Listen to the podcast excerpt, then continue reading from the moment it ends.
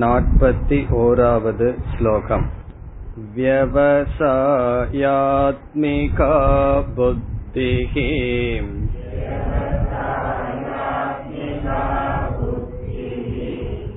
ஏகேக குரு நந்தன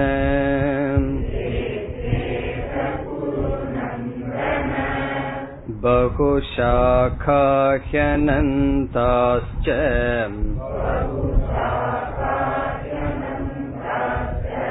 புத்தயோ வ்யவசாயினாம்.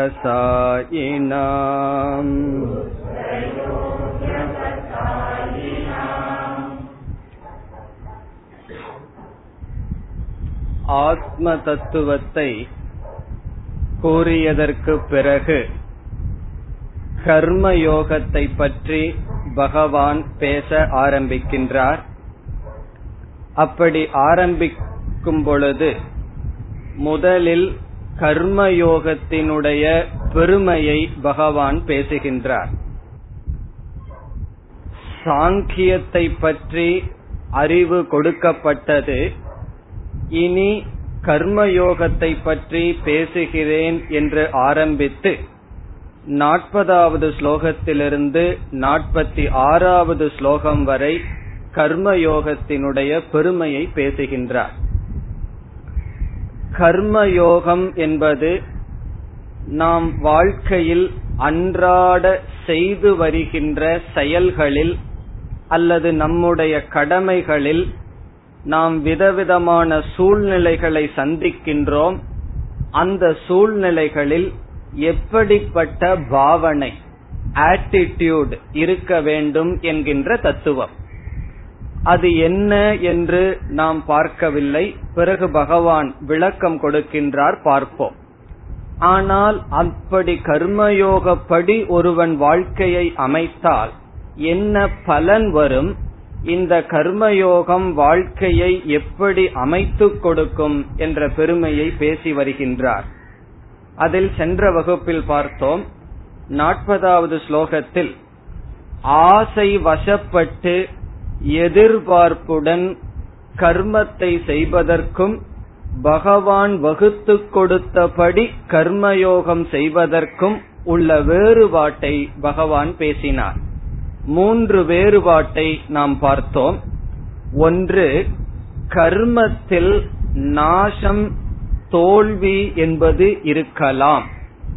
நாம் ஒரு செயலை மேற்கொண்டால் அந்த செயல் வெற்றியாக முடிய வேண்டும் என்ற நியதி கிடையாது.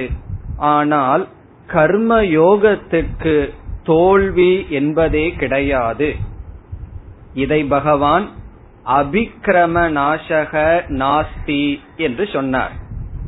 பிறகு இரண்டாவதாக, நாம் ஒரு கர்மத்தில் ஈடுபடுகின்றோம், தோல்வி வெற்றி அடையாவிட்டாலும் சில சமயங்களில் விபரீதமான பலனை அடையலாம். ஆனால் கர்ம யோகத்தில் அப்படி கிடையாது. பிரத்யவாயக ந வித்யதே, விபரீத பலன் கர்ம யோகத்தில் கிடையாது. நாம் ஆசை வசப்பட்டு ஒரு யாகத்தை செய்தால் அது தவறாக செய்யப்பட்டால் பிரத்யவாய தோஷம் என்ற பாபம் வரும். ஆனால் பகவான் சொல்கின்ற கர்மயோகப்படி அந்த யாகம் செய்யப்பட்டால் நாம் எப்படி செய்தாலும் அதிலிருந்து தவறான விபரீதமான பலன் வராது. பிறகு நாம் எவ்வளவு செய்கின்றோமோ அவ்வளவு பலன் கர்மயோகத்தில் இருக்கின்றது என்றெல்லாம் கூறி, இந்த கர்மயோகப்படி ஒருவன் வாழ்ந்தால் அவன் பெரிய பயத்திலிருந்து விடுதலை அடைகின்றான். என்ன பயம்? வாழ்க்கையில் தோல்வி வந்துவிடுமோ என்ற பயம், விபரீதமான பலன் வருமோ என்ற பயம், அல்லது என்னுடைய முயற்சி போதுமானதுதானா என்ற பயம் அல்லது சந்தேகம்.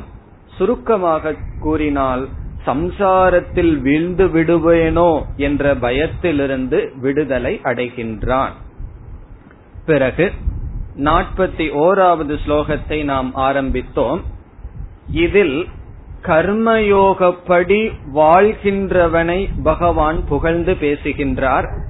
அவனுடைய புத்தி எப்படி இருக்கும் என்று கூறுகின்றார். வியவசாயாத்மிகா புத்திஹி. வியவசாயக என்று சமஸ்கிருதத்தில் கூறினால் நிச்சயம் என்று பார்த்தோம். உறுதி, நிச்சய ஸ்வபாவாக வியவசாயாத்மிகா.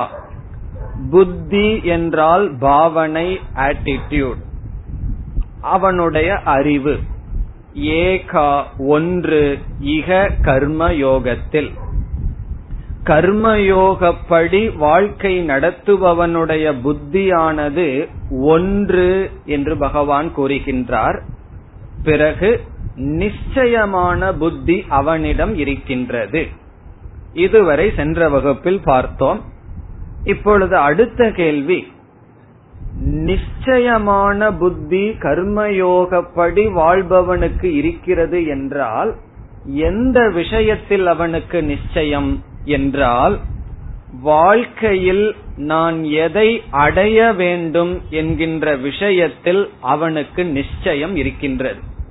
சாத்திய நிச்சயம், என்னால் வாழ்க்கையில் இதைத்தான் அடைய வேண்டும் என்ற நிச்சயம்.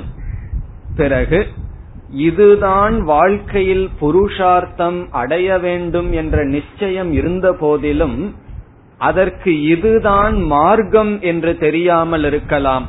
ஆகவே சாதன விஷய விவசாயக, இந்த சாதனையை கொண்டு இந்த முடிவை, லட்சியத்தை அடைய வேண்டும் என்ற விஷயத்தில் அவனுடைய புத்தி நிச்சயிக்கப்பட்டுள்ளது. இப்ப விவசாயாத்மிகா என்றால் நிச்சயமான புத்தி. எந்த விஷயத்தில்? சாதன சாத்திய விஷயத்தில்.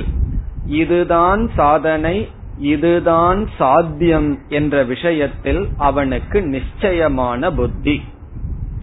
இப்பொழுது என்ன சாதனம், என்ன சாத்தியம் என்று பார்ப்போம். நாம் வாழ்க்கையில் எத்தனையோ பொருள்களை முடிவாக அடையலாம். சிறு வயதில் படிக்கணுங்கிறது சாத்தியம். பிறகு கல்லூரிக்கு போவோம், ஸ்கூலுக்கு போறோம், இதெல்லாம் சாதனை. அதற்கு பிறகு வாழ்க்கைக்கு தேவையான பொருள், வீடு முதலியவைகள் எல்லாம் வாழ்க்கைக்கு தேவையான பொருள், இவைகளெல்லாம் சாத்தியமாகின்றது. அதை கொண்டு வேறு ஒன்றை அடைகின்றோம். இப்படி நம்முடைய புத்தியை பார்த்தால் ஒரு பொருளை அடைய வேண்டும் என்று நமக்கு காத்து கொண்டு இருக்கின்றது. அது எவ்வளவு காலம்? அதை அடைந்தவுடன் வேறு ஒன்று அடைவதற்கு காத்து கொண்டு இருக்கின்றது.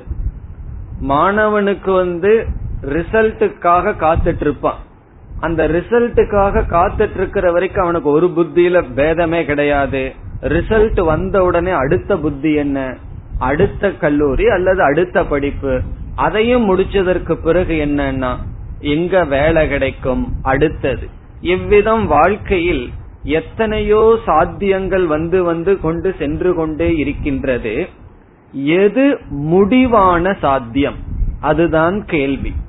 பொருள் தேவை, வீடு தேவை, பணம் தேவை, இவைகளெல்லாம் இல்லைன்னா வாழ முடியாது என்பது உண்மை. ஆனால் பணமே சாத்தியமா, பதவியே சாத்தியமா, அல்லது வீடு முதலிய பொருள்களே சாத்தியமா என்று கேட்டால், இப்படிப்பட்டவனுக்கு சாத்தியம் மோக்ஷம் என்று தெரிந்திருக்கின்றது. பிறகு மற்றதெல்லாம் என்னவென்றால் இவைகளெல்லாம் சாதனைகள்.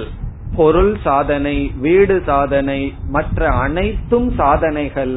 ஆனால் வாழ்க்கையினுடைய லட்சியம் மோக்ஷம்தான் சாத்தியம் என்று அவனுக்கு மோக்ஷ விஷயத்தில் நிச்சயம் இருக்கின்றது.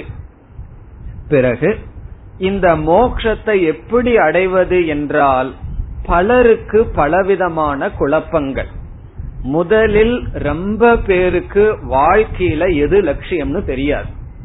80 வயது வாழ்ந்து முடிஞ்சும் கூட உங்க வாழ்க்கையில எது லட்சியம் சொன்னா தெரியாது. எதற்கு வாழ்ந்தேன், ஏன் பிறந்தேன்னு சொல்லி அப்பொழுது யோசிப்பார்.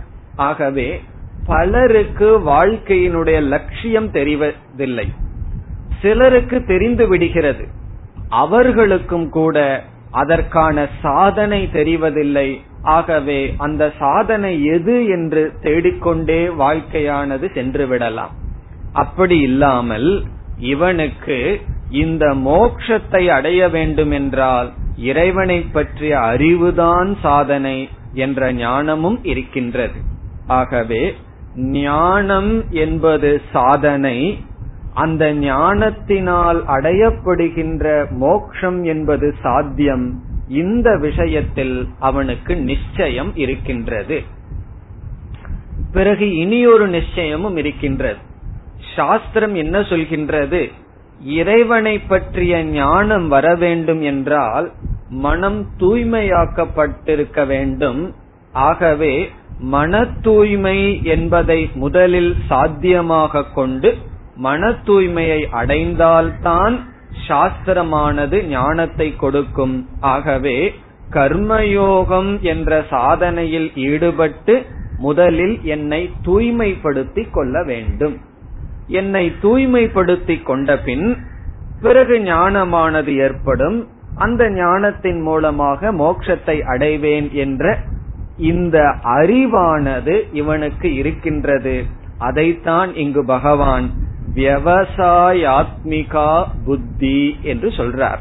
அவனுடைய அறிவானது, புத்தியானது வியவசாயாத்மிகா நிச்சயம் செய்யப்பட்டது. ஏகா, ஏகா என்றால் அவனுடைய ரூட் ஒரே ரூட், ஒன் வே டிராபிக் போல. அவனுக்கு விதவிதமான ரூட்ல போகணுங்கிறது கிடையாது. இதுதான் அடைய வேண்டும், அதற்கு இதுதான் மார்க்கம் என்று ஏகம் ஒன்றாக இருக்கின்றது. இது யாருக்கு? கர்மயோக வாழ்க்கைக்கு வந்தவர்களுக்கு இப்படிப்பட்ட புத்தி அமைகின்றது. குருநந்தன, ஹே அர்ஜுன. இப்ப முதல் வரியில பகவான் கர்ம யோகியினுடைய பெருமையை கூறுகின்றார். பகவான் வகுத்து கொடுத்தபடி ஒருவன் வாழ்க்கையை அமைத்தால் அவனுடைய புத்தியானது நிச்சயமான புத்தியாக இருக்கும், ஒன்றாக இருக்கும். வாழ்க்கையில் லட்சியத்தையும் அதற்கான சாதனையையும் அறிந்தவனாக இருக்கின்றான். இனி இரண்டாவது வரியில பேசுகின்றார். பகுஷாகாஹா ஹி அனந்தாஹா. கர்மயோகப்படி ஒருவன் வாழவில்லை என்றால் அவர்களுடைய புத்தி எப்படி இருக்குமா? பகு என்றால் பல, ஷாகா என்றால் கிளைகள். அவர்களுடைய புத்தி பல கிளைகளை போல் இருக்கும். அது எவ்வளவு இருக்கும்னா பகவான் சொல்றார் அனந்தாகா. அனந்தாகனா முடிவற்றது. அவர்களுடைய சாத்தியம் சாதனை முடிவற்றதாக இருக்கும். எத்தனையோ அவர்களால் அடைய வேண்டியதாக இருக்கும்.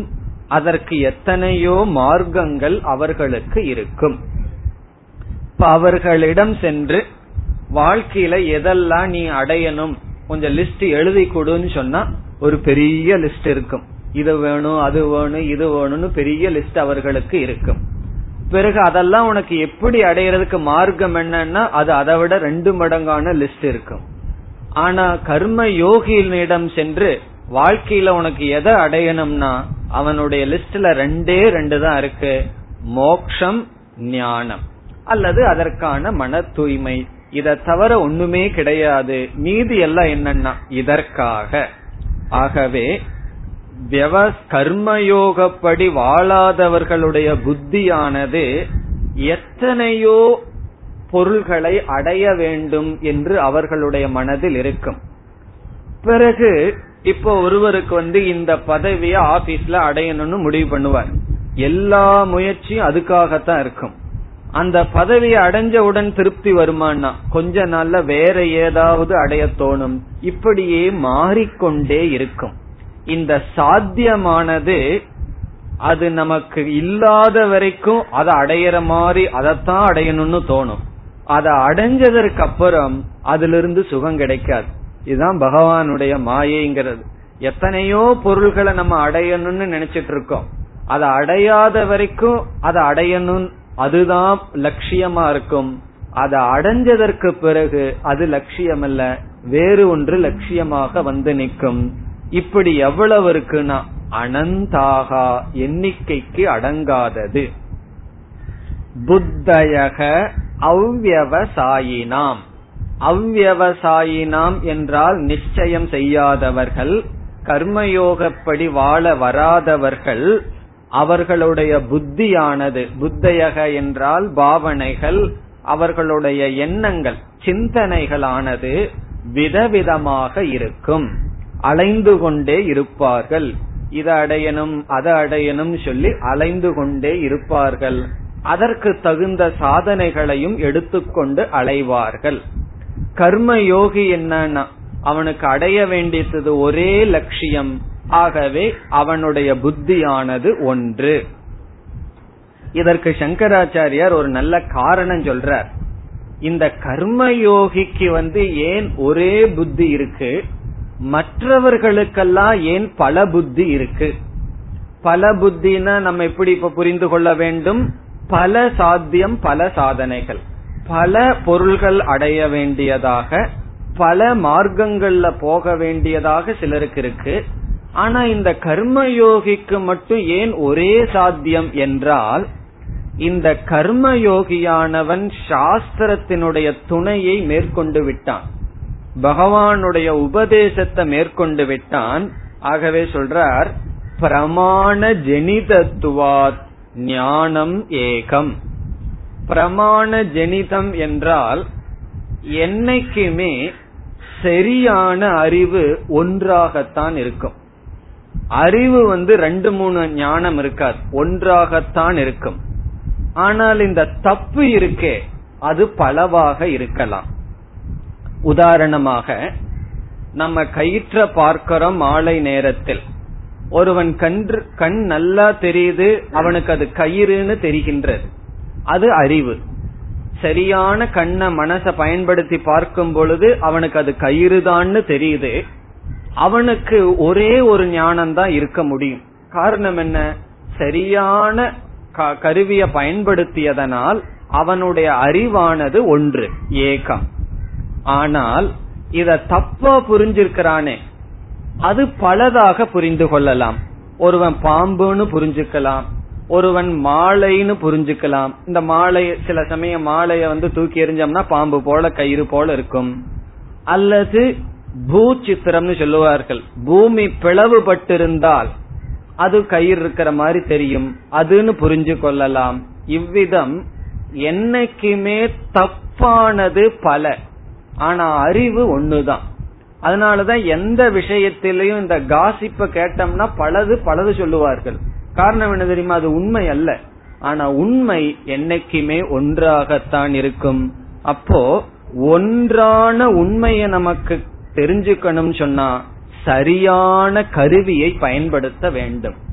வாழ்க்கையில ஒவ்வொருவரும் ஒவ்வொரு லட்சியத்தை சொல்லுவார்கள். நான் வாழ்க்கையில எதை அடையணும்னு சொன்னா ஒவ்வொருத்தரும் ஒவ்வொன்னு சொல்லுவார்கள். காரணம், அவர்கள் யாருமே சரியான கருவியை பயன்படுத்தவில்லை. இங்கு கர்ம யோகத்திற்குள் வந்தவன் சாஸ்திரத்தை பயன்படுத்துறான், அதுதான் சரியான பிரமாணம். ஆகவே அவனுக்கு நிச்சயம் ஒரே விஷயத்தில் இருக்கின்றது. மற்றவர்களுக்கு எப்படி இருக்குன்னா விதவிதமான லட்சியங்கள், விதவிதமான சாதனைகள் அவர்களுக்கு இருக்கும். ஆகவே அறியாமையில் இருப்பவர்களுக்கு தவறான சாஸ்திரத்தை, தவறான சிந்தனையில் இருப்பவர்களுக்கு பல, சரியான சிந்தனையில் இருப்பவர்களுக்கு ஒன்று. காரணம், ஞானம் என்றைக்கும் ஒன்று, அஞ்ஞானம் அல்லது விபரீத ஞானம் எவ்வளவு வேண்டுமானாலும் இருக்கலாம். இந்த விதத்தில் பகவான் கர்ம யோகியை புகழ்ந்து பேசுகின்றார். யார் பகவான் உபதேசிக்க இருக்கின்ற கர்மயோகப்படி வாழ்கிறார்களோ அவர்களுடைய புத்தியானது நிச்சயமாக ஒரே குறிக்கோளில் இருக்கும். இதையெல்லாம் கேட்ட உடனே நமக்கு என்ன வரணும்? அந்த கர்மயோகத்தை தெரிஞ்சுக்கணுங்கிற ஆசை வரணும். இப்ப நம்ம இன்னும் கர்மயோகம்னா என்னன்னு தெரிஞ்சுக்கல. தெரிஞ்சுக்கிறதுக்கு முன்னாடியே பகவான் அதில் ஒரு ஆர்வத்தை ஊட்டுகின்றார். கர்மயோகப்படி ஒருவன் வாழ்ந்தால் அவனுக்கு இந்தந்த பிரயோஜனங்கள் வரும் என்று பேசுகின்றார். இனி அடுத்த ஸ்லோகங்கள் 42 முதல் 44 வரை 3 ஸ்லோகங்கள். யாமி மாம் புஷ் புஷ்பிதாம் வாச்சம்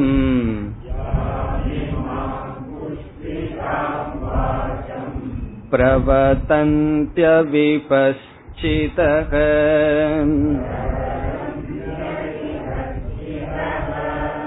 வேதவாதரதா பார்த்த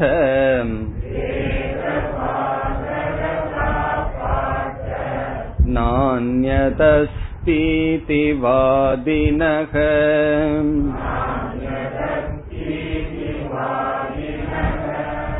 காமாத்மானஸ்வர்கபராஹ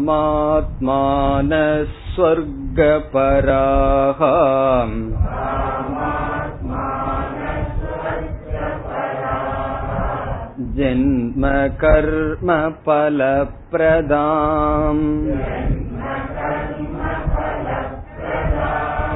கிரியா விசேஷ பகுலாம்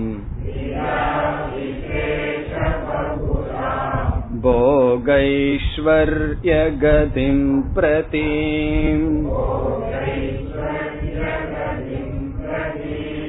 போகைஸ்வர்ய பிரசக்தானாம்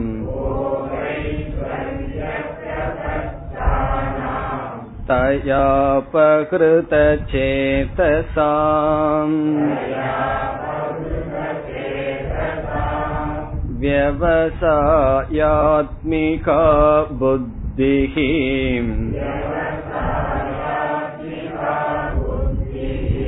சமாதோ ந விதீயதே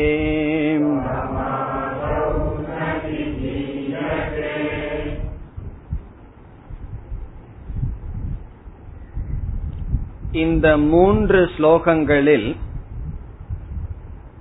எதனால் ஒருவன் அவ்வியவசாய புத்தியுடன் இருக்கின்றான் என்பதற்கு பதில் கூறுகின்றார் பகவான். எந்த காரணத்தினால் ஒருவனுடைய புத்தியானது நிலைக்காமல் இருக்கின்றது, சபலமாக இருக்கின்றது, இங்கங்காக ஏன் ஓடிக்கொண்டு இருக்கின்றது, ஒரே விஷயத்தில் நேராக ஒன்றாக நிச்சயமாக ஒருவனுடைய புத்தி இல்லாததற்கு என்ன காரணம், அதை பகவான் கூறுகின்றார். அல்லது அவ்வியவசாயினக, விவசாய புத்தி இல்லாதவனை பகவான் விளக்குகின்றார். ஒரே குறிக்கோளில் சாத்திய சாதனையில் இல்லாதவனை பற்றி இங்கு பேசப்படுகின்றது. இந்த மூன்று ஸ்லோகத்தினுடைய சாரம் என்னவென்றால், சென்ற ஸ்லோகத்தில் பார்த்தோம், சரியான சாஸ்திரத்தை பயன்படுத்தினால், ஞானத்தை கொடுக்கும் கருவியை பயன்படுத்தினால் அறிவானது ஒன்றாகத்தான் இருக்கும்னு பார்த்தோம். தவறான சாஸ்திரத்தை அல்லது தவறாக சாஸ்திரத்தை உபதேசிப்பவர்களிடம் கேட்டால் புத்தியானது பல, அதாவது knowledge one mistake many-ன்னு சொல்லுவார்கள். தப்பு பலதா இருக்கலாம், ஆனா அறிவு ஒன்றுதான். இங்கு ஏற்கனவே தவறாக இருப்பவர்கள், தவறாக புரிந்து கொண்டவர்கள், அறிவு இல்லாத மூடர்கள் சில வார்த்தைகளை பேசுகிறார்கள். அப்படிப்பட்ட வார்த்தைகளை கேட்டு அதனால் மோகத்திற்கு உட்பட்டவர்களுடைய புத்தியானது நிச்சயமாக இருக்காது என்று பகவான் கூறுகின்றார். அதுதான் இந்த மூன்று ஸ்லோகத்தினுடைய சாரம். சில அடைமொழிகள் எல்லாம் கொடுக்கிறார் மூடர்களுக்கு, அதாவது சில அறிவிலிகள், அறிவு இல்லாத சிலர். அவர்களுக்கு அறிவு இல்லாம இருந்து எனக்கு அறிவு இல்லைன்னு தெரிஞ்சிட்டா பிரச்சனையே இல்லை. அவர்களுக்கு அறிவு இல்லை ஆனா அறிவு இருக்குன்னு நினைச்சிட்டு எல்லாத்துக்கும் என்ன செய்கிறார்கள், உபதேசம் செய்கிறார்கள். அப்படிப்பட்ட மூடர்கள் கூறும் வார்த்தையை கேட்டு அந்த வார்த்தையினால் அறிவை இழந்தவர்களுடைய புத்தியானது, மனதில் அறிவை இழந்தவர்களுடைய அறிவானது நிச்சயமாக இருக்காது. அதத்தான் இங்கு பகவான் சொல்றார். அதாவது காது நமக்கு இருக்கு, காதுக்கு அணிகலன் சாஸ்திரம் சொல்லுவாங்க. ஸ்ரோத்ரஸ்ய பூஷணம் சாஸ்திரம், சாஸ்திரம் தான் காதுக்கு அணிகலன். இந்த காதை பயன்படுத்தினம்னா தான் என்ன நமக்கு கிடைக்கும்? சாஸ்திரம் சொல்ற கருத்தை கேட்டு இதுதான் மார்க்கம் என்று நாம் வாழ்க்கையில் முன்னேற முடியும். இதே காதை பயன்படுத்தி தான் தேவையில்லாததையும் கேட்டு வாழ்க்கையில பின்னேறவும் முடியும். இந்த கண் இருக்கே, அது நமக்கு நல்ல வழியையும் காட்டுறதுக்கு கண்ணுதான் காரணம், தப்பான வழியில போறதுக்கும் கண்ணுதான் காரணம். வெளிச்சத்தை போல நல்லது பண்ணணும்னாலும் சரி, பொய் பண்ணணும்னாலும் சரி, வெளிச்சம் வந்து எப்படி சாதாரணமான காரணமா இருக்கோ அதே போல இந்த காதுங்கிற இந்திரியத்தை பயன்படுத்தி நல்ல முன்னுக்கும் செல்லலாம் பின்னுக்கும் செல்லலாம். இங்க பகவான் என்ன சொல்றார்?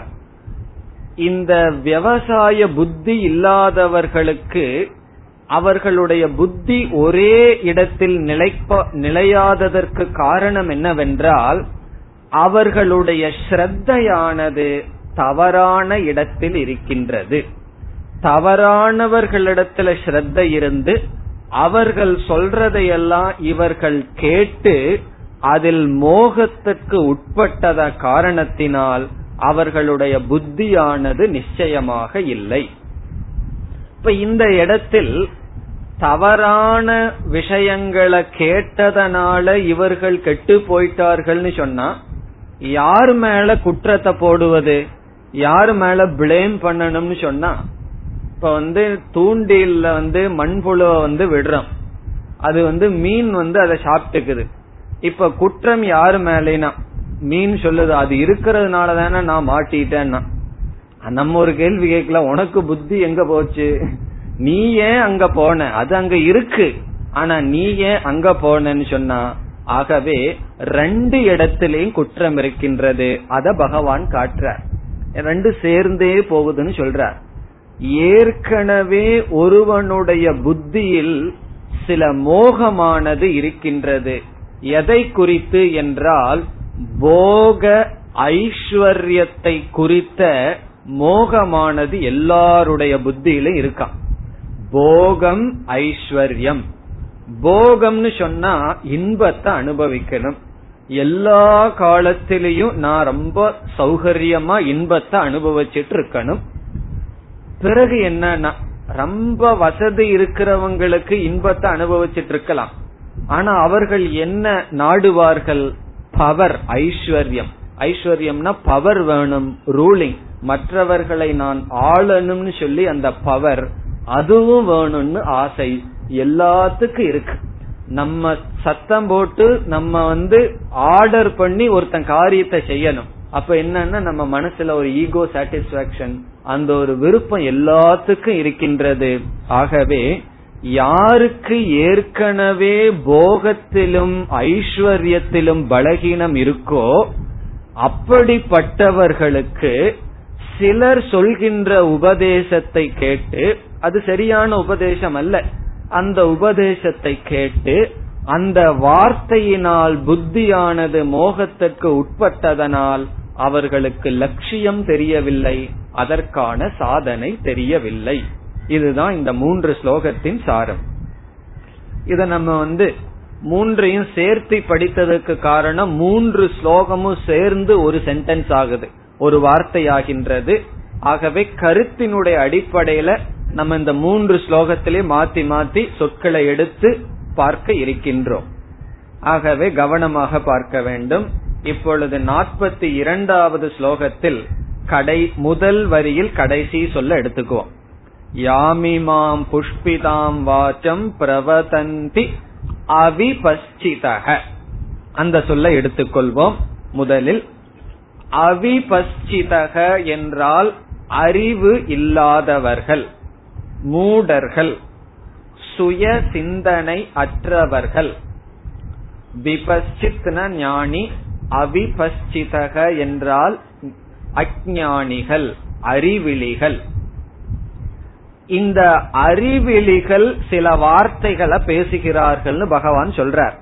பிரவதந்தி என்றால் பேசுகிறார்கள். இந்த அறிவிலிகள் சில வார்த்தைகளை பேசுகிறார்களாம். அவர்கள் பேசுகின்ற வார்த்தைகளுக்கு 3 அடைமொழி கொடுக்கிறார். இந்த அறிவிலிகளுக்கு 5 அடைமொழி கொடுக்கிறார் பகவான். 5 அட்ஜெக்டிவ். இப்படிப்பட்ட அறிவிலிகள் பேசுகின்ற இப்படிப்பட்ட வார்த்தையினால் கவரப்பட்டன்னு சொன்னா ஈர்க்கப்பட்ட புத்தி உடையவர்களுக்கு நிச்சய புத்தியானது இருக்காது. அதுதான் சாரம். இப்ப நம்ம முதல்ல என்ன பண்ணுவோம், இந்த பேசுகிறார்களே அறிவிலிகள் 5 சொற்களால பகவான் அவர்களை அலங்கரிக்கிறார்னு சொல்லலாம், அவர்களை வர்ணிக்கிறார்னு சொல்லலாம். என்னென்ன சொற்களால வர்ணிக்கின்றார் பகவான்? கொஞ்சம் கடினமான சொல்லத்தான் சொல்றார். முதலில் அவிபஸ்சிதக, மூடர்கள். அதாவது இதிலிருந்து என்ன தெரிஞ்சுக்கணும்னு சொன்னா, நம்ம காத அவ்வளவு சுலபமா மத்தவங்க கிட்ட கொடுத்துட கூடாதுன்னு அர்த்தம். அப்படி கொடுத்துட்டோம் அப்படின்னா கொதறி அடிஞ்சிருவாங்கன்னு அர்த்தம். நம்மள என்ன செய்து விடுவார்கள், தவறான மார்க்கத்துல இழுத்து சென்று விடுவார்கள். காதை யாருகிட்டையும் கொடுக்கல அப்படின்னாலும் தப்பு. சரியான இடத்துல காதை கொடுக்கணும், சரியான இடத்துல கொடுக்காமையிலும் இருக்கணும். ஏன்னா சில சாதகர்கள் ஓரளவுக்கு முன்னேறிட்டே வருவார்கள். ரொம்ப பலம் அவர்களுக்கு சுயமா ஸ்ட்ராங்கா இருக்காது. வேற ஒருவர் வந்தார், அப்படி எல்லாம் இருந்தா இந்த வயசுல இருந்தா உடம்பு கெட்டும், இப்படி எல்லாம் இருக்கக்கூடாது, நல்லா சாப்பிட வேண்டிய வயசுன்னு சொன்ன உடனே அவருக்கு ஏற்கனவே விரத நாள் சாப்பாடு தான் மனசில் இருக்கு. வயிறு வேணா காலியா இருந்தாலும் சாப்பாட்டை நினைச்சு கஷ்டப்பட்டுட்டு இருக்கார். அப்போ யாரோட சங்கம் அவருக்கு அதுல நிச்சயத்தை கொடுக்கும்னா, இனியொருத்தர் விரதம் இருந்து யார் அதனுடைய பெருமையை உணர்ந்தார்களோ அவர்களோட சங்கம் அவர்களுக்கு அதுல நிச்சய புத்திய கொடுக்கும். அப்படி இல்லைன்னு சொன்னா போகரதர்களிடம் போய் 4 வார்த்தை பேசினா என்ன ஆகும்னா அது அப்படியே போயிரும். இல்லைன்னா இன்னைக்கு மட்டும் குலோப்ஜான் சாப்பிட்டுக்கோன்னு சொல்லிடுவார். ஏன்னா அந்த இனிப்பு சாப்பிட்டா பசி தெரியாதுன்னா, விரதத்தினுடைய அர்த்தமே பசி தெரியணும். பசிய மறந்துட்டு விரதம் இருக்கிறதுக்கு பேர் என்ன விரதம்? அது பசி தெரியணும், அப்பதான் புத்தி கொஞ்சம் வேலை செய்யும். அதற்காக அப்படி ஆன்மீகத்துல கொஞ்சம் கொஞ்சமா முன்னேறிட்டு இருப்பவர்கள் அதற்கு எதிரானவர்களிடம் அதிக சங்கம் வைத்து கொண்டால் நம்மளுடைய முன்னேற்றம் தடைபடும். காரணம், அவர்களுடைய வார்த்தையானது நம்மை மோகத்திற்குள் உட்படுத்தி விடும். ஆகவே அவர்களையெல்லாம் வர்ணிக்கிறார்கள். பகவான் சொல்றார் ரொம்ப கவனமா இருக்கணும்னு சொல்றார், சாவதான் அப்படின்னு சொல்றார். அவர்கள் எப்படியெல்லாம் இருப்பார்களாம், எப்படியெல்லாம் அவர்கள் பேசுவார்களாம் வர்ணிக்கிறார் பகவான். முதலில் அவர்களுடைய புத்திய சொல்றார், அவிபஸ்சிதக, புத்தி இல்லாதவர்கள். அவர்களுக்கு புத்தி இருக்கு, சரியான விதத்தில் இல்லை. இனி நம்ம என்ன செய்வோம், இந்த அறிவிலிகள் அவர்கள் என்ன சொல்கிறார்கள் சொல்ல விட்டுட்டு அந்த 5 அடைமொழியை முதல்ல பார்ப்போம். இப்படிப்பட்டவர்கள் என்பதற்கு முதல் சொல் அறிவிலிகள். இனி 2வது சொல், 42வது ஸ்லோகத்தில் 2வது வரி, வேதவாத ரதாகா. இது 2வது அடைமொழி மூடர்களுக்கு. அவர்கள் சில வார்த்தைகள் எல்லாம் பேசுகிறார்களே, அந்த பேசுபவர்களுக்கு 2வது அடைமொழி வேதவாத ரதாகா. வேதவாதம் என்றால் வேதத்தினுடைய கர்மகாண்டம். கர்மகாண்டத்தில் ரதாகா என்றால் சுகித்து இருப்பவர்கள். வேதத்தினுடைய கர்மகாண்ட பகுதியிலேயே சந்தோஷத்துடன் இருப்பவர்கள் என்று பொருள். வேதவாத ரதாகா என்றால் வேதத்தினுடைய முதல் பகுதி, அதில் ரதாகா என்றால் சுகித்திருப்பவர்கள், பேசிக்கொண்டிருப்பவர்கள், சிந்தித்துக் கொண்டு இருப்பவர்கள். தப்பித்தவறி உபனிஷத் பாகத்தை பார்த்த மாட்டார்கள், பார்த்தாலும் படிக்க மாட்டார்கள். காரணம் என்ன, உபனிஷத்துக்கு வந்துட்டா என்ன சொல்லும், பரீட்ச லோகான் கர்மசிதான் நிர்வேதமாயாத் வைராகியம் எல்லாம் சொல்லும், விவேகம் வைராகியம் எல்லாம் பேசிடும். அதற்கு வரமாட்டார்கள். வேதத்தினுடைய முதல் பகுதியில விதவிதமான சாத்தியங்களை சொல்லி விதவிதமான சாதனைகள் பேசப்பட்டிருக்கின்றது. அதத்தான் படித்துக் கொண்டு இருப்பார்கள். அதைத்தான் அவர்கள் சிந்தித்துக் கொண்டு இருப்பார்கள். இந்த யாகம் பண்ணா இந்த பிரயோஜனம், இந்த பூஜை பண்ணா இந்த பிரயோஜனம். அதுக்கு எவ்வளவு புஸ்தகம் இருக்கு உங்களுக்கு என்ன விட நல்லா தெரியும். காரணம் என்ன, இந்த பாராயணம் பண்ணா இந்த பலன், எந்த பாராயணத்துக்கு இந்த பலன் இந்த பலன் இந்த பலன் எழுதிட்டே இருக்கும். அப்ப என்னன்னா முதல்ல பலனை படிக்கிறது. ஓஹோ, இந்த பலனா, சரி இத பண்ணிடுவோம், இந்த பலன் வருமா இத பண்ணிடுவோம். யாராருக்கெல்லாம் என்னென்ன பலன்ல ஆசை இருக்குன்னு நல்லா அந்த புஸ்தகத்தை பிரிண்ட் பண்றவருக்கு தெரிஞ்சு வச்சிருக்காரு. என்ன பண்ணிருக்காரு, அந்த பலனை எல்லாம் பெருசா எழுதி அதற்கு மேல ஏதோ ஒரு ஸ்லோகத்தை, சிதப்பிரஜ்ஞ லட்சணத்தை படிச்சா தனம் வரும்னா, அந்த சிதப்பிரஜ்ஞ லட்சணம் எதை சொல்லுது, பணம் வருதுங்கிறதுக்கு என்ன சம்பந்தமா, அதெல்லாம் தெரியாது, அதுல சொல்லி இருக்கு, செஞ்சு பாத்துருவோமே. அப்படி வேதவாத ரதாகா, இப்படிப்பட்ட பாராயணம் பூஜை செஞ்சா இப்படிப்பட்ட பிரயோஜனம் கிடைக்கும். ஆகவே இப்படிப்பட்ட வார்த்தைகளையே பேசிக்கொண்டு சுகித்து இருப்பவர்கள் வேதத்தினுடைய கடைசி பகுதிக்கு வரமாட்டார்கள், தத்துவத்திற்கு வரமாட்டார்கள். இப்படிப்பட்டவர்கள் அவர்கள். இனி வேற என்ன சொல்லுவார்களாம்? அடுத்த சொல் பார்த்த, ஹே அர்ஜுன. மூன்றாவது அடைமொழி 42வது ஸ்லோகத்தில் கடைசி பகுதி, நான்யதஸ்தீதி வாதிநக. வாதிநக என்றால் அவர்கள் வாதாடுவார்கள், சும்மா இருக்க மாட்டாங்க. அவர்களிடம் போய் நீங்க ஏதாவது ரெண்டு உபநிஷத்தை சொன்னீங்க, அதற்கு மேல அவர்கள் பெரிய வாதம் வைத்திருப்பார்கள், அவர்களிடத்தில எல்லாம் வெற்றி அடைய முடியாது. வாதிநக, வாதிநகன வாதாடுவார்கள். என்னன்னு வாதாடுவார்கள்? ந அந்யத் அஸ்தி. ந அந்யத் அஸ்தின்னு சொன்னா சொர்க்கம், புத்திரம், புத்திரக, பசு, இதற்கு மேல சுகமே கிடையாதுன்னு சொல்லுவார்கள். அந்நியத்துனா போகத்தை அனுபவிக்கிறதுக்கு மேல லட்சியமே கிடையாது. சொர்க்கம் அல்லது இந்த லௌகிகத்துல என்னென்னலாம் அடையலான்னு மனிதர்கள் நினைச்சிட்டு இருக்காங்களோ அதற்கு மேல அடைய வேண்டியது கிடையாது. ந அந்யத் மோக்ஷாக்கியம் புருஷார்த்தம் நாஸ்தி, இதற்கு மேல ஒன்னும் கிடையாதுன்னு பேசுவார்கள். கீத கிளாஸுக்கெல்லாம் எதுக்கு போறேன்னா, உனக்கு நேரம் போகல, போற வேஸ்ட், பிரயோஜனமே கிடையாது. கோயிலுக்கு போய் இந்த சண்டி ஹோமம் பண்ணா ஏதாவது பிரயோஜனம் வரும்னு சொல்லுவார்கள். காரணம் அவர்களுக்கு வேதவாத ரதாக. பிறகு என்னன்னா நான்ய தஸ்தி, வேற ஒண்ணுமே கிடையாது, இதுதான் வாழ்க்கையில லட்சியம் என்று வாதாடுவார்கள். அவர்களிடம் போய் நம்ம வெல்ல முடியுமான்னா கண்டிப்பா தோல்வியைத்தான் நாம் அடைவோம். காரணம் என்ன, அவிபஸ்சிதக. மூடர்களிடம் போய் ஆர்கியூமெண்ட் பண்ண என்ன கிடைக்கும்னா, சின்மயானந்தர் சொல்லுவார், argument produce heat not fire not light அப்படின்னு சொல்லுவார். ஆர்கியூமெண்ட் வந்து உஷ்ணத்தை தான் உருவாக்குமே தவிர அறிவை கொடுக்காது. ஆகவே அப்படி வாதாடுவார்கள் அவர்கள். இப்ப முதல் அடைமொழி அவிபஸ்சிதக, இரண்டாவது வேதவாதரதாக, மூன்றாவது நான்யதஸ்தி என்று வாதாடுவார்கள். இனி நாலாவது அடைமொழி 43வது ஸ்லோகத்தில் முதல் சொல் காமாத்மானக. காமாத்மானகன்னு சொன்னா பகவான் சொல்றார் அவர்கள் ஆசை சொரூபமானவர்கள். ஆசைக்கு ஏதாவது உருவம் கொடுக்கணும்னா அவர்கள் தான் சொல்றார். காமஸ்வபாவாக, ஆசையே அவர்களுடைய மனதில் குடிகொண்டு இருக்கும். காமாத்மானக, காலையில எழுந்தவுடன் ஆசையோடு எழுந்திருப்பார்கள், தூங்குற வரைக்கும் ஆசையோடு வேலை செய்வார்கள், தூங்கும் போது ஆசையுடன் தூங்குவார்கள், கனவுல என்ன ஒரு ஆசையோடு தான் இருப்பார்கள். அப்படி அவர்களுடைய சொரூபமே காமாத்மானக என்று பேசுகிறார். இது அடுத்த அடைமொழி. இனி அதற்கு அடுத்த சொல் 5வது அடைமொழி சொர்க்க பராகா.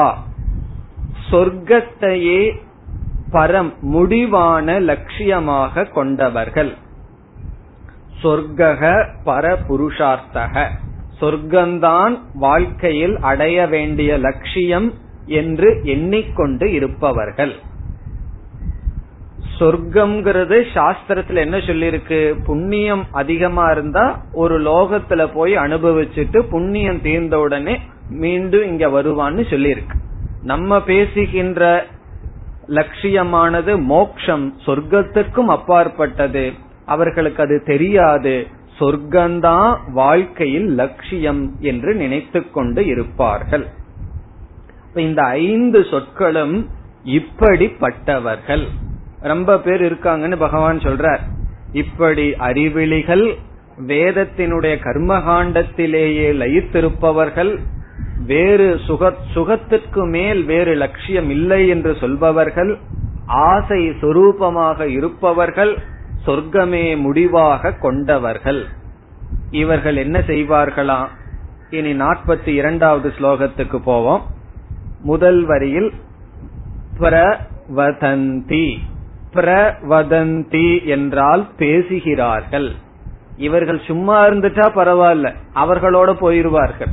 ஒரு குருடன் பேசாம உட்கார்ந்துட்டு இருந்தா பிரச்சனை இல்ல, இனி ஒருத்தனுக்கு வழிகாட்டுனா எப்படி இருக்கும்னா அதே போல அவர்கள் பேசுகிறார்கள். பிரவதந்தி, அப்படிப்பட்ட பேச்ச கேட்டுத்தான் இந்த ஆள் என்ன ஆகிறாராம், அவர் விவசாய ஆத்மிகாக புத்தியை இழக்கிறார்னு பகவான் சொல்ல வர்றார். பிரவதந்தினா பேசுகிறார்கள். இனி அவர்கள் பேசுகின்ற சொற்களுக்கு 3 அடைமொழி பகவான் கொடுக்கிறார். அவர்கள் எப்படி பேசுகிறார்களாம்? முதல் சொல் 42வது ஸ்லோகத்துல முதல் பகுதி, முதல் அடைமொழி அவர்களுடைய பேச்சுக்கு. யாம் இமாம் புஷ்பிதாம் வாச்சம், வாச்சம் என்றால் அவர்களுடைய பேச்சு. இப்படிப்பட்ட வார்த்தையை, வாச்சம் இப்படிப்பட்ட வார்த்தை, யாம் இமாம் எந்த இந்த வார்த்தையை பேசுகிறார்கள். அந்த வார்த்தை எப்படி இருக்குமா? முதல் அடைமொழி புஷ்பிதாம். புஷ்பிதாம் என்றால் கேட்பதற்கு மிக அழகாக இருக்கும்.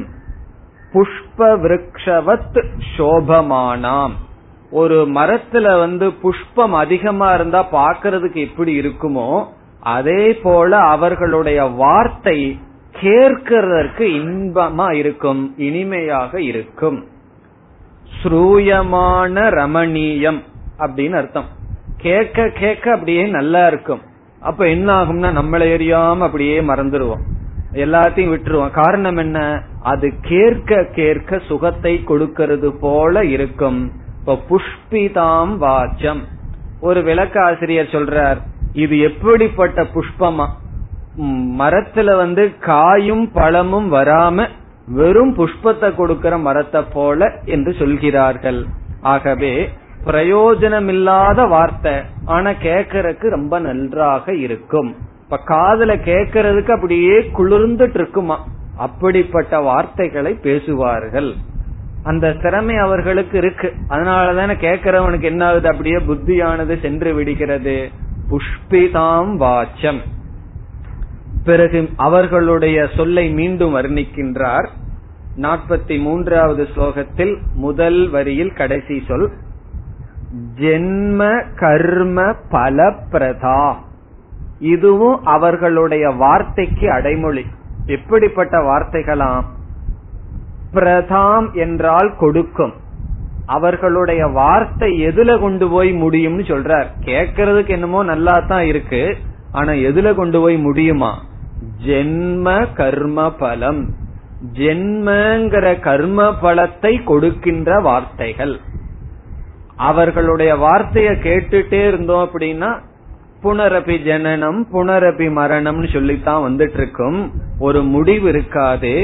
ஆகவே ஜென்ம என்கின்ற கர்ம பலத்தை பிரதாம் என்றால் கொடுக்கின்ற வார்த்தைகள். பிறகு 3வது அடைமொழி அதே ஸ்லோகத்தில் 2வது வரி கிரியா விசேஷ பகுலாம். கிரியா விசேஷக என்றால் விதவிதமான சாதனைகளை அவர்கள் சொல்வார்கள், விதவிதமான மார்க்கத்தை நமக்கு காட்டுவார்கள். நீ இதை செய்யி, அதை பண்ணு, இப்படி பண்ணலாம் என்று விதவிதமான கிரியா விசேஷக. பகுலாம் என்றால் அதிகமான, விசேஷகன விதவிதமான கிரியா என்றால் சாதனைகளை பேசுவதாக இருக்கும். விதவிதமான சாதனைகளை அவர்கள் பேசுபவர்களாக அவர்களுடைய சொற்கள் அமைந்திருக்கும். இத கேட்ட உடனே நமக்கு என்ன தோணும்? ஓ, இதெல்லாம் தான் உண்மையோ, எனக்கு இதெல்லாம் தெரியலையோன்னு நமக்கு தோணும். நமக்கு புரியாத நாலு சமஸ்கிருத வார்த்தையை சொல்லி வேதத்திலிருந்து நாலு இதைய கோட் பண்ண உடனே நம்ம என்ன அது அவுட். ஓஹோ, நமக்கு தெரியாத விஷயம் எல்லாம் இவருக்கு தெரிஞ்சிருக்கு. அப்படி அவர்கள் நமக்கு அவர்களுக்கு தெரிஞ்ச மாதிரி காட்டி நமக்கு தெரியாத நாலு கொட்டேஷனை வச்சுட்டே மேனேஜ் பண்ணிடுவார்கள். என்ன செய்வார்களாம்? விதவிதமான வார்த்தைகளை பேசி கடைசியில் எங்க கொண்டு போய் முடியும்னு சொல்றார் பகவான். ஜென்ம கர்ம பல பிரதாம், இப்படிப்பட்ட வார்த்தைகளை பேசுவார்கள். இப்ப இதுவரைக்கும் நம்ம என்ன பார்த்திருக்கோம்? இப்படிப்பட்டவர்கள் இப்படிப்பட்ட வார்த்தைகளை பேசுகிறார்கள். எதற்காக பேசுகிறார்கள்?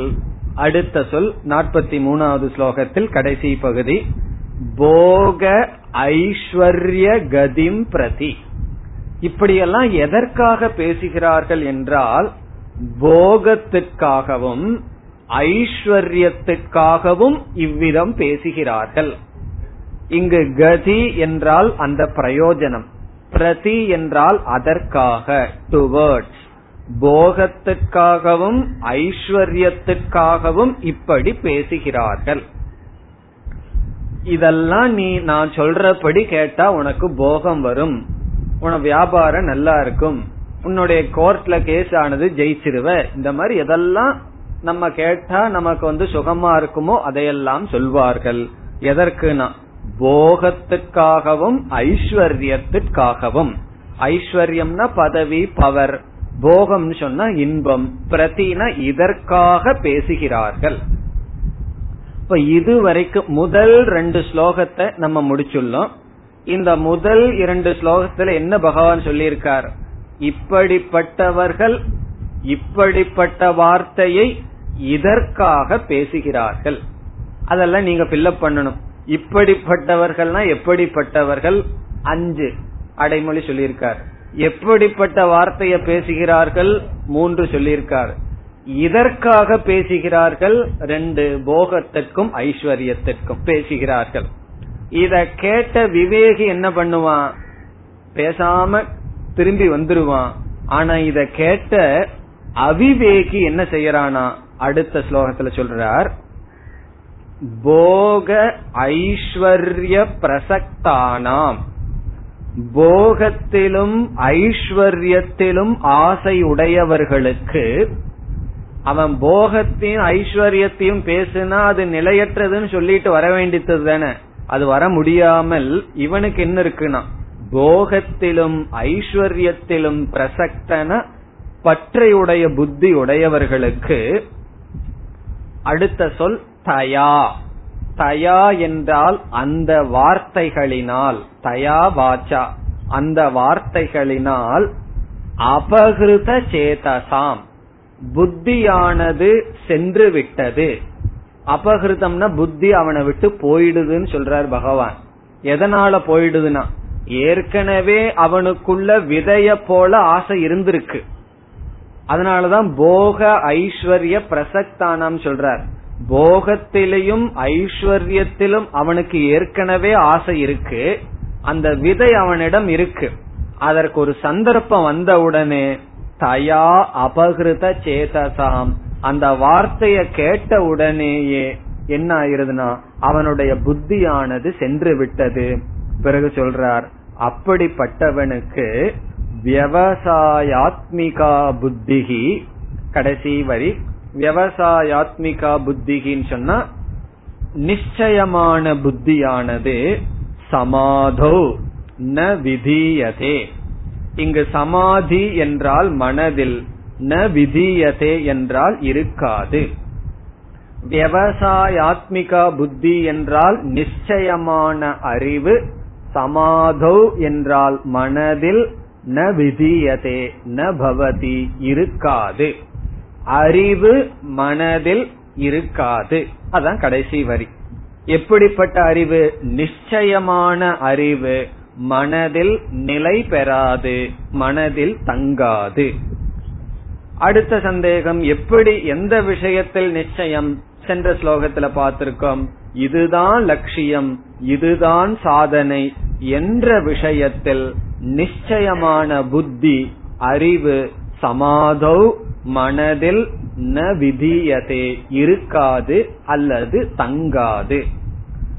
பொதுவா சமாதி என்ற சொல்லுக்கு வேறொரு அர்த்தம் இருக்கு, ஆனா இந்த இடத்தில் சமாதி என்றால் மனம். சமாதி என்றால் ஒரு விதமான மனதில் இருக்கின்ற பாவனை.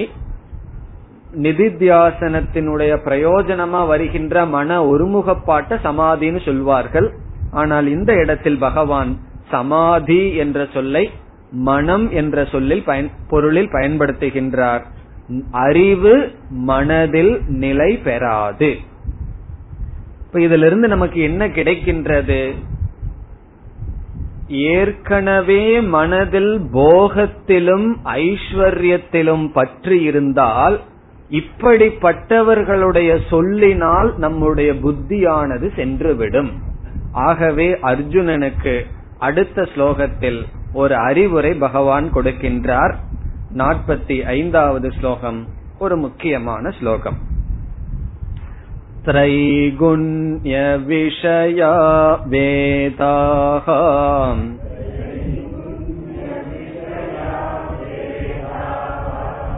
நிஸ்த்ரைகுண்யோ பவார்ஜுன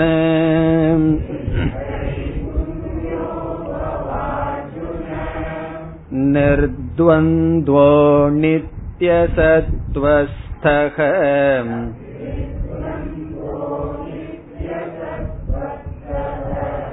நிர்யோகக்ஷேம ஆத்மவான்.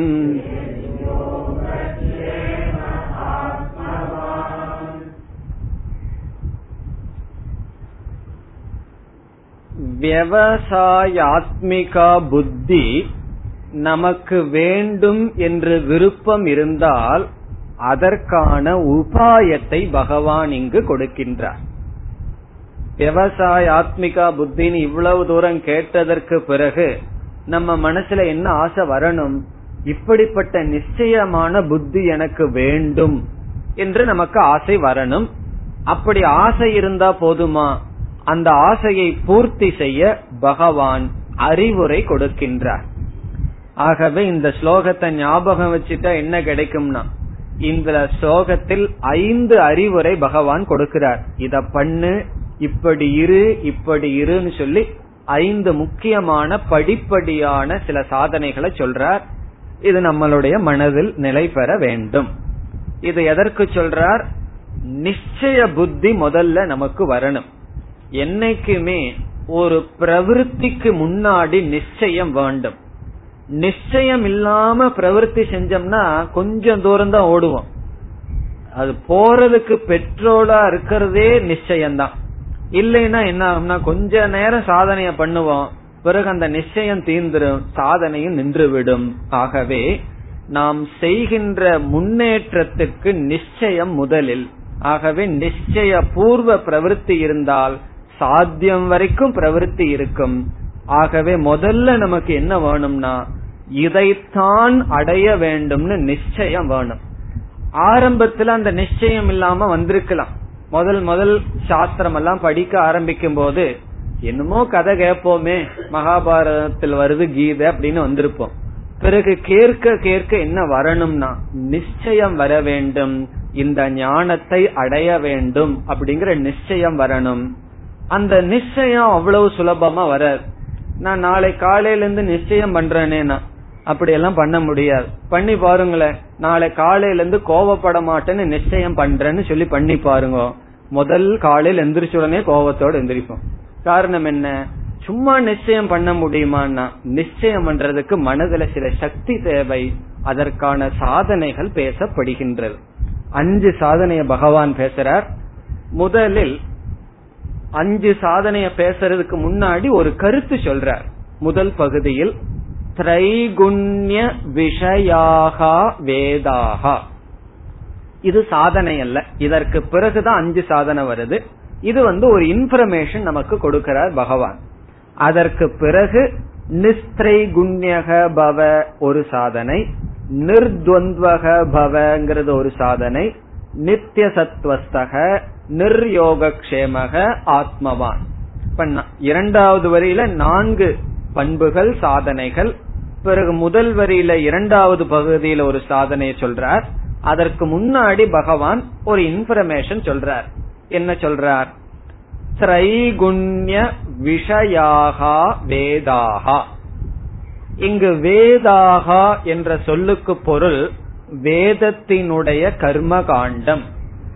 வேதத்தையே நம்ம 2 பிரிக்கிறோம், முதல் பகுதி கடைசி பகுதின்னு சொல்லி. வேதத்தினுடைய முதல் பகுதிக்கு கர்ம காண்டம்னு பெயர். ஏன்னா விதவிதமான யாகங்கள் பூஜைகள் கர்மம் எல்லாம் பேசப்படுகிறது. வேதத்தினுடைய கடைசி பகுதியில் தத்துவ விசாரம் செய்யப்படுகிறது. அதத்தான் உபனிஷத்துன்னு நம்ம பார்த்திருக்கோம். அந்த வேதாகங்கிற சொல்லுல பகவான் கர்மகாண்டத்தை மட்டும் குறிப்பிடுகின்றார். உண்மையிலேயே வேதம்னு சொன்னா முழு வேதம் தான். ஆனா பல இடத்தில் வேதம்னு சொன்னா கர்மகாண்டத்தை மட்டும் குறிக்கும். பிறகு வேதத்தினுடைய கடைசி பாகத்தை குறிக்கிறதுக்கு என்ன வார்த்தையை பயன்படுத்தணும்னா வேதாந்தம் என்ற வார்த்தையை பயன்படுத்துவார்கள். ஆகவே வேதாந்தம் என்றால் வேதத்தினுடைய கடைசி பகுதி. வேதம்னு சாதாரணமா சொன்னா சில சமயம் முழு வேதத்தை குறிக்கலாம், பல சமயங்களில் முதல் பகுதியை மட்டும் குறிக்கலாம். ஆகவே வேதத்தினுடைய முதல் பகுதியானது திரைகுண்ய விஷயாகா. விஷயாகா என்றால் அதில் பேசப்படுகின்ற பொருள்கள் திரைகுண்யம். திரைகுண்யம் என்ற சொல் எப்படி வந்ததுன்னு அடுத்த வகுப்புல விசாரம் செய்யலாம். சுருக்கமா சொன்னா திரைகுண்யம் என்றால் சம்சாரம். விஷயாகா என்றால் சம்சாரத்தை பற்றி தான் பேசுகின்றது. இப்ப வேதத்தினுடைய முதல் பகுதியானது சம்சாரத்தை விஷயமாக உடையது. இது ஒரு முக்கியமான ஸ்டேட்மெண்ட். முழு வேதத்தையே பகவான் என்ன சொல்லிட்டார்? வேதத்தினுடைய முக்கால் பகுதி அல்லது முதல் பகுதி பூரா எதை பத்தி பேசுதான்? சம்சாரத்தை பற்றி பேசுகின்றது. வேதத்தினுடைய முதல் பகுதி தான் சம்சாரத்திலிருந்து நம்ம வெளியே ஓட்டாம பாதுகாக்குதுன்னு 15வது அத்தியாயத்துல சொல்ல போற. அப்படி வேதத்தினுடைய முதல் பகுதி சம்சாரத்தினுடைய விஷயம். இந்த இன்ஃபர்மேஷனை, இந்த கருத்தை சொல்லிட்டு பிறகு படிப்படியா சொல்றார். ஆகவே நீ என்ன செய்யணும்? நிஸ்திரை குண்யக பவ, நீ அப்படி இருக்கணும். பிறகு நிர்த்வந்தவக என்றெல்லாம் சாதனைகளை அடுக்கிக் கொண்டு செல்கின்றார்.